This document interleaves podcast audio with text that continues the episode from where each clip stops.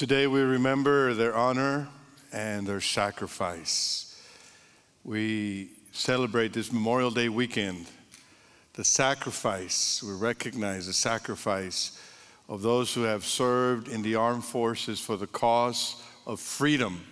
Many of you are here and you have a mom or a dad or a grandparent or a brother, a sister, an uncle, an aunt, a son or daughter, a wife or husband, an uncle, an aunt that served in the armed forces is no longer with us.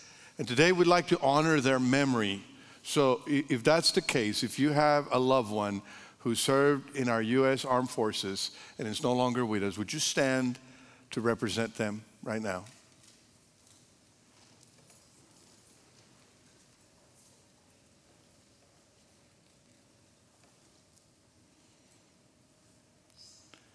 We are so thankful for their sacrifice, for their service. We're thankful for the sacrifice that you gave as they served our country and as they gave of themselves for the cause of freedom. And so today we, we remember and we honor them. Thank you. You may be seated. We're thankful today and mindful of that sacrifice. And as we do that, we remember why they served why is it that, we're, that they were willing to risk their lives? And the one overarching value of our country is freedom. It, it's been the value since the beginning of this experiment. Those that have come before us have passed on to us a heritage of freedom. Freedom we say is the American ideal. We sing that this is the land of the brave and the home of the free. We proclaim that we are one nation under God, indivisible, with liberty and justice for all. We have a statue of liberty that's a colossal reminder, a colossal symbol of this heritage of freedom. Yet, the freedom ideal did not start with the birth of the United States. We as Americans have a heritage of freedom that dates back to the 1700s, but as the people of God, we have a heritage of freedom that dates back thousands of years, and it goes back to the heart of God. I believe that's what Jesus wanted his disciples to know, and, and what he's saying to them in John chapter 8, verse 32, if you'd like to go there with me. John chapter 8, verse 32, as Jesus is speaking to those who have believed in him, he says this in verse 32 Then you will know the truth, and the truth will set you free. You will know the truth, and the truth will set you free. Jesus wants us as his disciples to know that. I want to draw a couple of things from this text and then an implication about freedom. And the first thing is that freedom has a price. Freedom is not free, freedom is not cheap.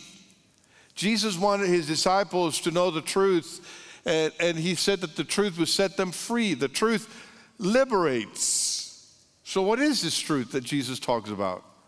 Notice the verse right before the one that we read, verse 31. He says, To the Jews who had believed in him, Jesus said, If you hold to my teaching, you are really my disciples. Then you will know the truth, and the truth will set you free.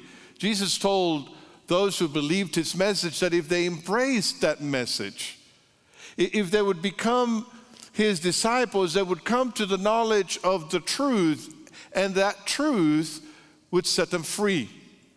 The truth it's the gospel.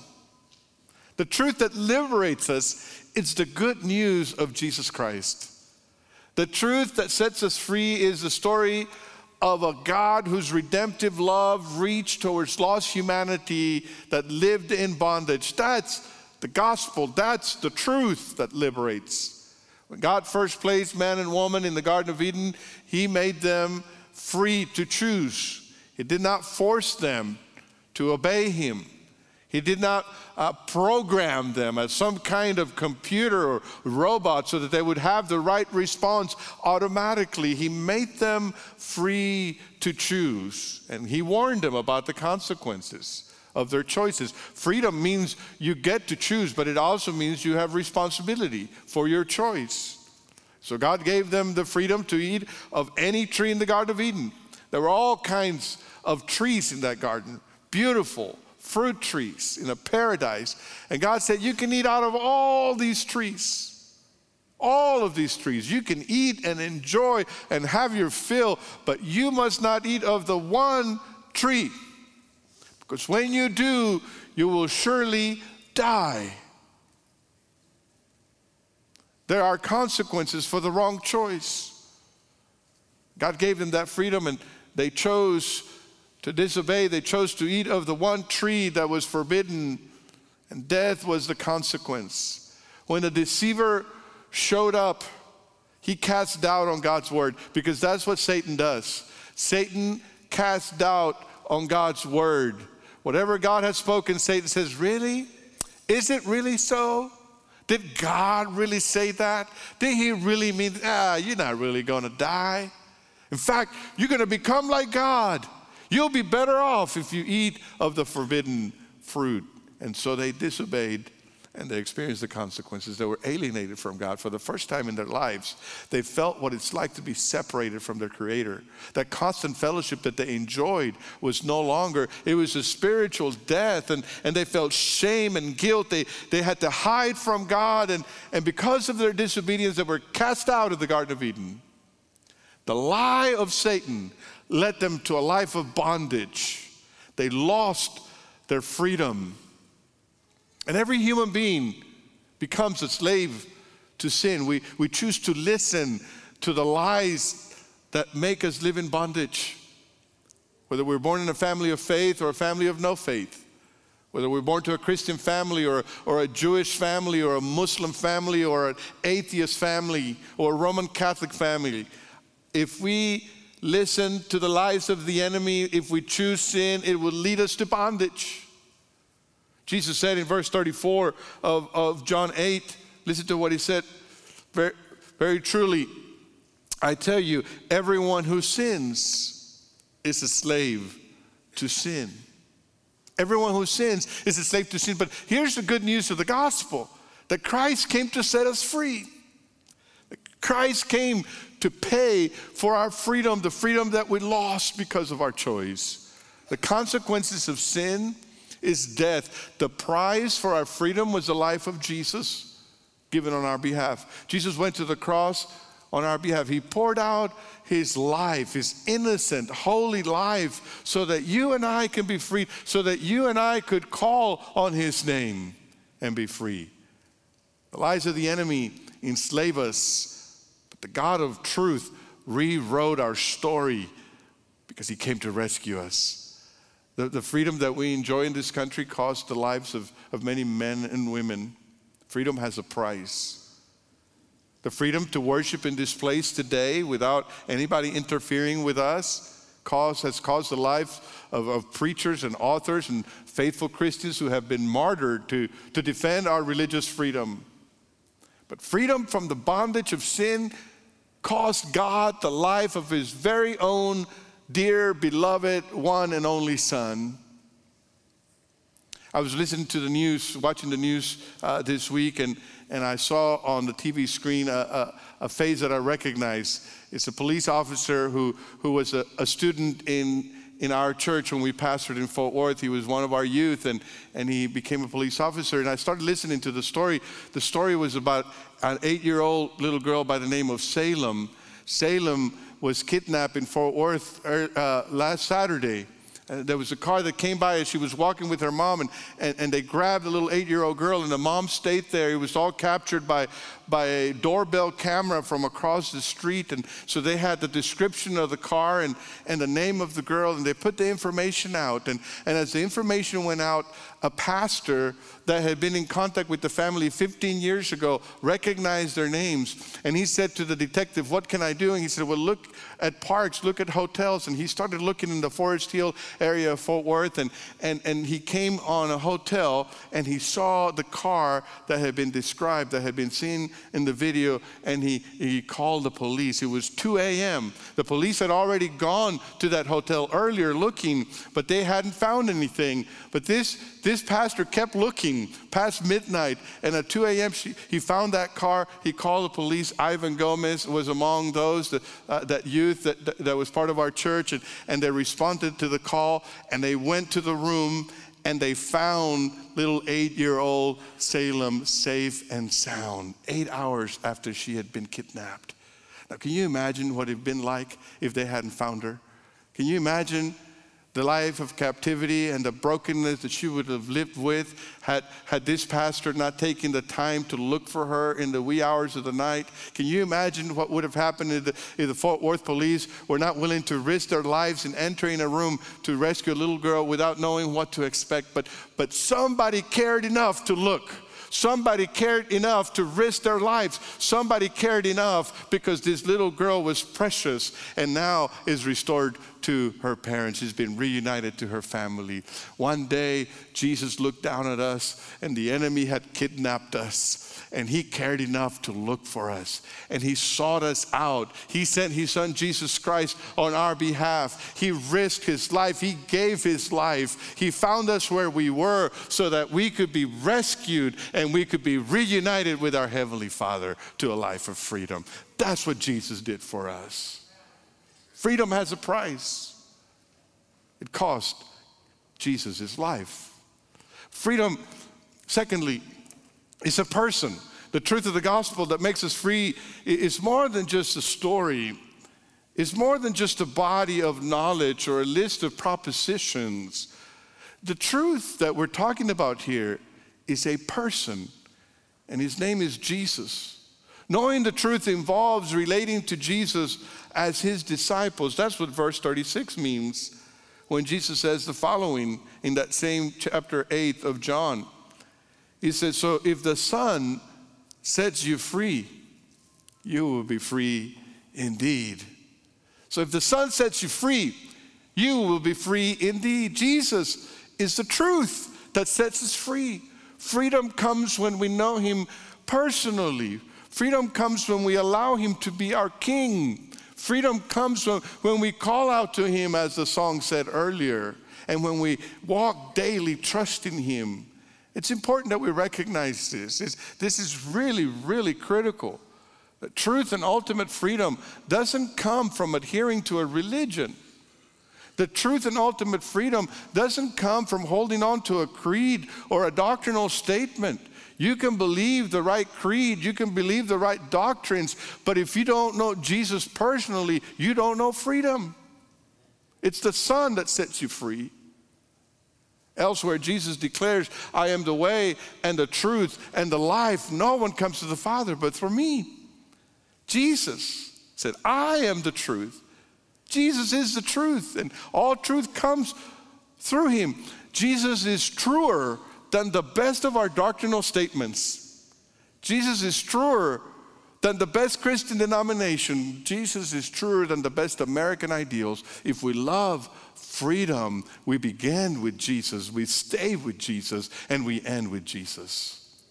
This couple of weeks ago, I got a call from faith leaders in the White House, and, and they said, Pastor Julio, we, we'd like to come down. Uh, uh, Chief Provost, uh, Chief of U.S. Border Patrol, and Acting Commissioner John Sanders of Customs and Border Patrol, and John Hill from Homeland Security, and some pastors of big churches around the country like Prestonwood in, Church, in Dallas and Gateway and Coral Ridge Presbyterian in Florida and Christ Fellowship in West Palm Beach. And we'd like to come down and we'd like to do a tour of the detention facilities when the migrant families are being held in McAllen. And then we'd like to have a lunch with local pastors. Would you help us? Would you help us call local pastors and, and host this lunch? And I said, Well, what is it that you're trying to do? And, and he said, Well, we have two objectives. The first objective is we want to ask churches to be welcoming zones. We, we, we need, uh, as, as the U.S. Border Patrol, we need places to, after we process these uh, immigrant families, we need them to go to safe places, healing places where they will be welcome, where they won't be at risk of human traffickers. And, and we are asking churches to help us with that. Some are already doing it, but we need more churches to do it. And the second thing he said that we need is we need churches to be supportive of our of our Border Patrol agents and our law enforcement officers who, who risk their lives and, and who work hard and who are dealing with things that they weren't trained to do, like, like sometimes bottle feeding a, a, a baby that's been dropped off without their parents at the border. And uh, w- w- would you do that? And I said, if, if those are the two things that you want to do, then of course. So we, we put a lunch together and and, uh, and, and, and we had them over at Valley Baptist Retreat Center, and, and we talked about these things to the local pastors, and we heard what they had to say. And, uh, and, and I remembered as this was going on that you don't have to be a Democrat to care for hurting migrant families.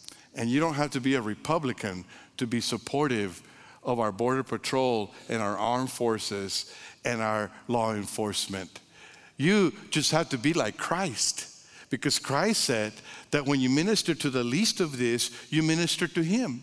And Christ said that we should respect and obey the authorities that He has put in place. And so, if you're like Christ, then, then you don't see a conflict between this, these two things. See, following Jesus sometimes doesn't fit in a paradigm. Sometimes it doesn't fit in a platform. Following Jesus means that sometimes people will think you're liberal, and sometimes people will think you're an ultra conservative. And I really don't care if people think I'm a liberal or a conservative or a progressive or anything else. I'm not working for any of those labels. The label I want to work for is to be Christ like. For if the Son sets you free, you will be free indeed. Jesus said, I am the way, the truth, and the life. And Jesus is where freedom is found. So my commitment is to Jesus first and foremost. I want every decision, every action that I take to be guided not by a political agenda, not by a denominational loyalty, but by a total surrender to the authority of Jesus Christ. If the Son sets you free, you will be free indeed. So let me finish with this implication, this third point that freedom is for all people. Throughout history, the United States has been involved in various wars. Often, these wars have been fought to protect the U.S. own interest, but many times, the wars have been fought to protect the freedom of other countries. Men and women in our armed forces have given their lives, or have sacrificed, or have become disabled to secure the freedom of other countries. That's because people who know freedom understand that freedom is for all people, not just for one nation, not just for one group. When another nation or group is denied freedom, it chips away at our own freedom. See, freedom is the one thing that the more that you pass on, the more you have. God created every human being with the ability to choose. God holds us responsible for our choices. But He gives us the freedom to choose. He gave that freedom to Adam and Eve. We already talked about that. Moses reminded the people of Israel of that freedom in Deuteronomy chapter 30, verse 19. He said, This day I call the heavens and the earth as witnesses against you that I have set before you life and death, blessings and curses. Now choose life so that you and your children may live and that you may love the Lord your God, listen to his voice and hold fast to him. Isn't it interesting that the Lord, in all of his sovereignty, in all of his power, never forces his people to obey him? Isn't it interesting that, that the commandment to love him is a commandment that cannot be forced? It has to be born out of a free heart. You can't force people to love you. L- loving someone is a choice of the heart. And the only way that we can love God is if we're free to choose that. One generation later, after Moses, Joshua stands before the people and he reminds them of the same choice in Joshua chapter 24, verse 15. He says, But if serving the Lord seems undesirable to you, then choose for yourselves this day whom you will serve, whether the gods of the ancestors beyond the Euphrates or the gods of the Amorites in whose land you are living. But as for me and my household, we will serve the Lord.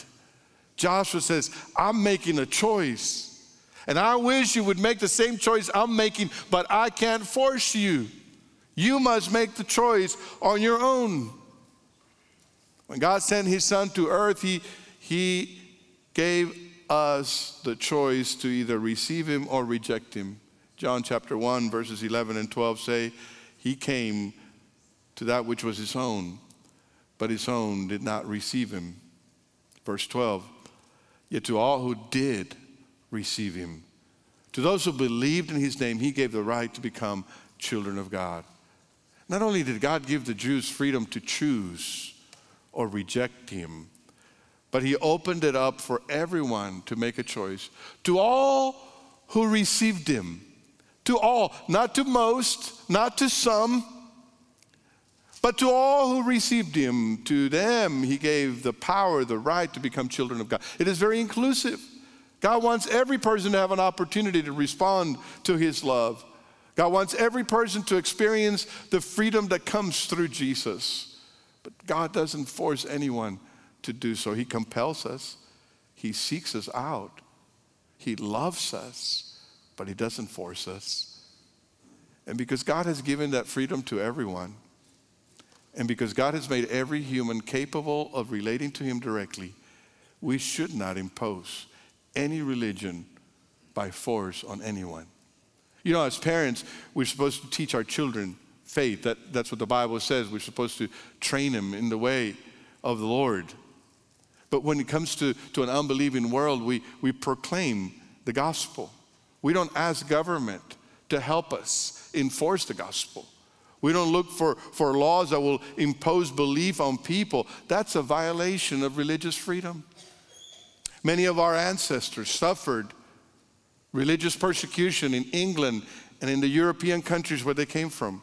There were Christians who followed their conscience in matters of faith. They were persecuted not by atheists, they were persecuted not by secularists, they were persecuted by Christians. The government had favored a particular brand of Christianity and it forbid any freedom of conscience. And for that, many of our Baptist forebears were burned at the stake, were impaled, they were drowned, their, cut, their tongues were cut out. They were imprisoned, not by a secular government, but by a religious government. See, our Baptist ancestors believed strongly that every citizen should have the religious freedom to choose for himself or herself how to worship God or not to worship God. This is based on the nature of God, it's based on the nature of the gospel. It's the way God created us with the freedom to choose, with the freedom to respond to Him without interference from any government or institution. These heroes of the faith suffered and died for the sake of religious freedom. That's our heritage. Let's remember that. Roger Williams came from England and he founded Rhode Island. The Rhode Island colony was the first colony with complete religious freedom. And he founded the first ever Baptist church in America. And he was a proponent of religious liberty for everyone. He himself, at that time, held to the Baptist conviction, but he believed that Protestants, Catholics, Jews, and Muslims and atheists should have the freedom to worship as their conscience guides them or not worship at all. He was a proponent of, of the wall of separation between church and state before Thomas Jefferson ever wrote about it. In the 1600s, Roger Williams wrote about the ships that were coming over from the old world to the new world. He wrote like this There goes many a ship to sea with many hundred souls in one ship, whose weal and woe is common, as is a true picture of a commonwealth or a human combination or society. He has fallen out sometimes that papists, that's what he would call Catholics, Protestants, Jews, and Turks, Turks is another way to refer to Muslims, may be embarked in one ship, upon which supposal I affirm that all the liberty of conscience that I ever pleaded for turns about these two hinges that none of the papists, Protestants, Jews, or Turks be forced to come to the ship's prayers or worship, nor be compelled or restrained from their own particular prayers or worship if they practice any. And so he believed that, that that should be the case not just for Rhode Island, but for all the newly founded colonies. Our heritage is the heritage of religious freedom. We should remember that and we should champion it for all people. We should learn from history, whether it's the Holy Inquisition or, or the way that the Church of England treated our, uh, the Quakers and the separatists. We should learn that, that the idea of a government that tries to favor one denomination over another should be rejected. We should oppose the idea that a government that persecutes any religion or the non religious should be stopped. That's why our forefathers ensured that our Constitution included the Establishment Clause in the First Amendment. First Amendment of our Constitution says Congress shall make no law respect, uh, respecting an establishment of religion or prohibiting the free exercise thereof. And Thomas Jefferson wrote a letter in 1802 to a Baptist church in Connecticut because he knew that Baptists understood this concept. And he expressed what, he, what, what his interpretation of the Establishment Clause was. This is how he writes in 1802 to the Baptist Church in Danbury, Connecticut. I contemplate with sovereign reverence that act of the whole American people which declared that their legislature should make no law respecting an establishment of religion or prohibiting the free exercise thereof, thus building a wall of separation between church and state. A free church in a free state. That's the Baptist ideal. That's our heritage. That's the freedom that many people have died for. That's the freedom that we should champion. Because God is the God of freedom, we should champion religious freedom. Because the gospel should be proclaimed so that people can voluntarily respond to it. The gospel should be proclaimed in an environment where people can say yes, not because they're forced, not because they're compelled, not because it's convenient, but because the Holy Spirit has brought them to the point of repentance and salvation. Because other Christians in other countries suffer persecution, we should advocate for the religious freedom of all people, of all religions. This past spring has been a sad chapter in the history of houses of worship. Back in March, in Christchurch, New Zealand, two mosques were attacked by an active shooter. 50 people died while they were worshiping. And then in April, on Easter Sunday in Sri Lanka, ISIS opened fire on churches, killing 250 people that were celebrating Easter, 45 children in their midst who were just going to church. And then, just a few weeks later, here in our own country, in the San Diego area, someone went into a synagogue on Passover, a holy feast of the Jews, and he opened fire killing one woman, injuring three people, including the rabbi. Mosques, churches, synagogues, all places of worship where people should be free to worship according to their conscience. All evil acts. Sometimes when I read history and I, and I read about the religious persecution that, that people uh, underwent in the Middle Ages and the torture that they went, it's hard for me to even comprehend. But it's even harder for me to understand how in the 21st century there's still so much religious intolerance and so much hatred. It has no place.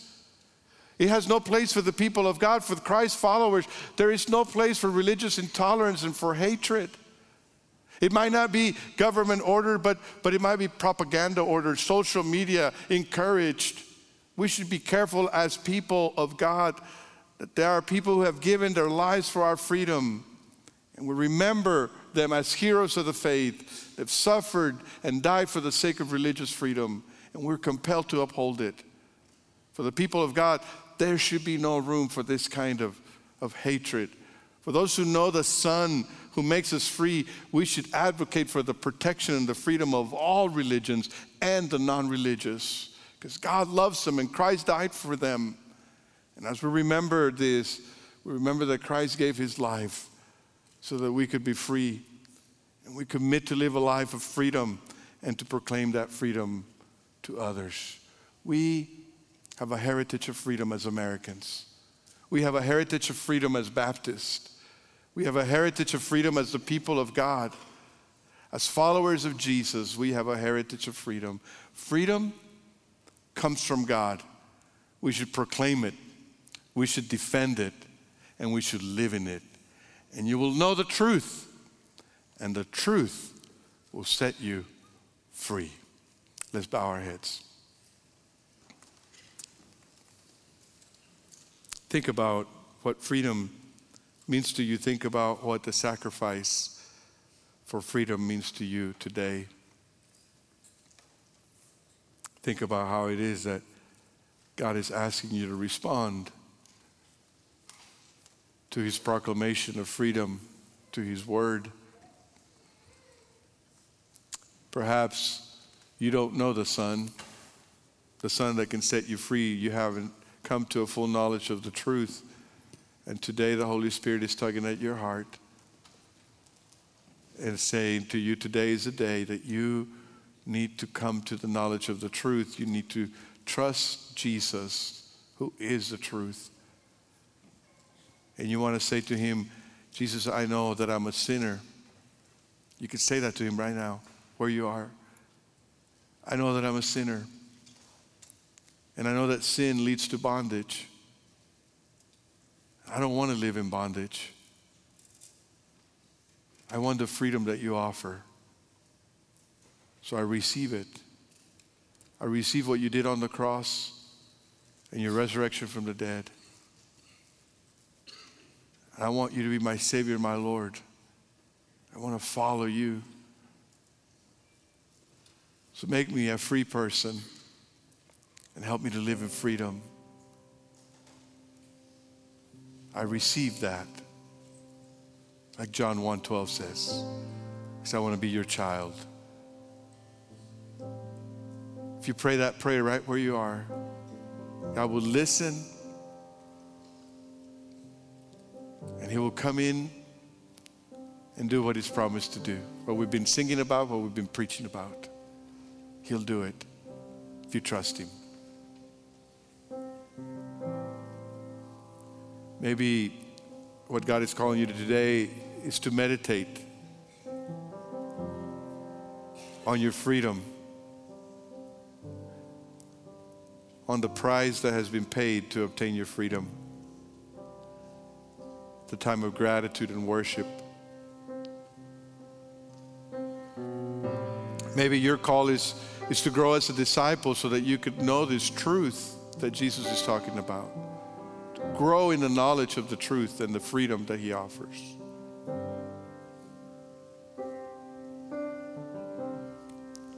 Maybe your commitment today is to be an advocate of religious freedom. You want to be a champion for others so that we can work for a world where there's, there are free churches in free states until Jesus comes back. You'll do your part. Maybe it's as simple as following Him in believer's baptism. Maybe you want to be baptized tonight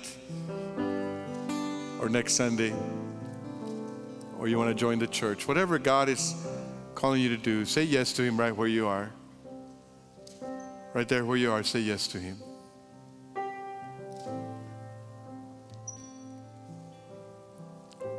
Father, we thank you for your word.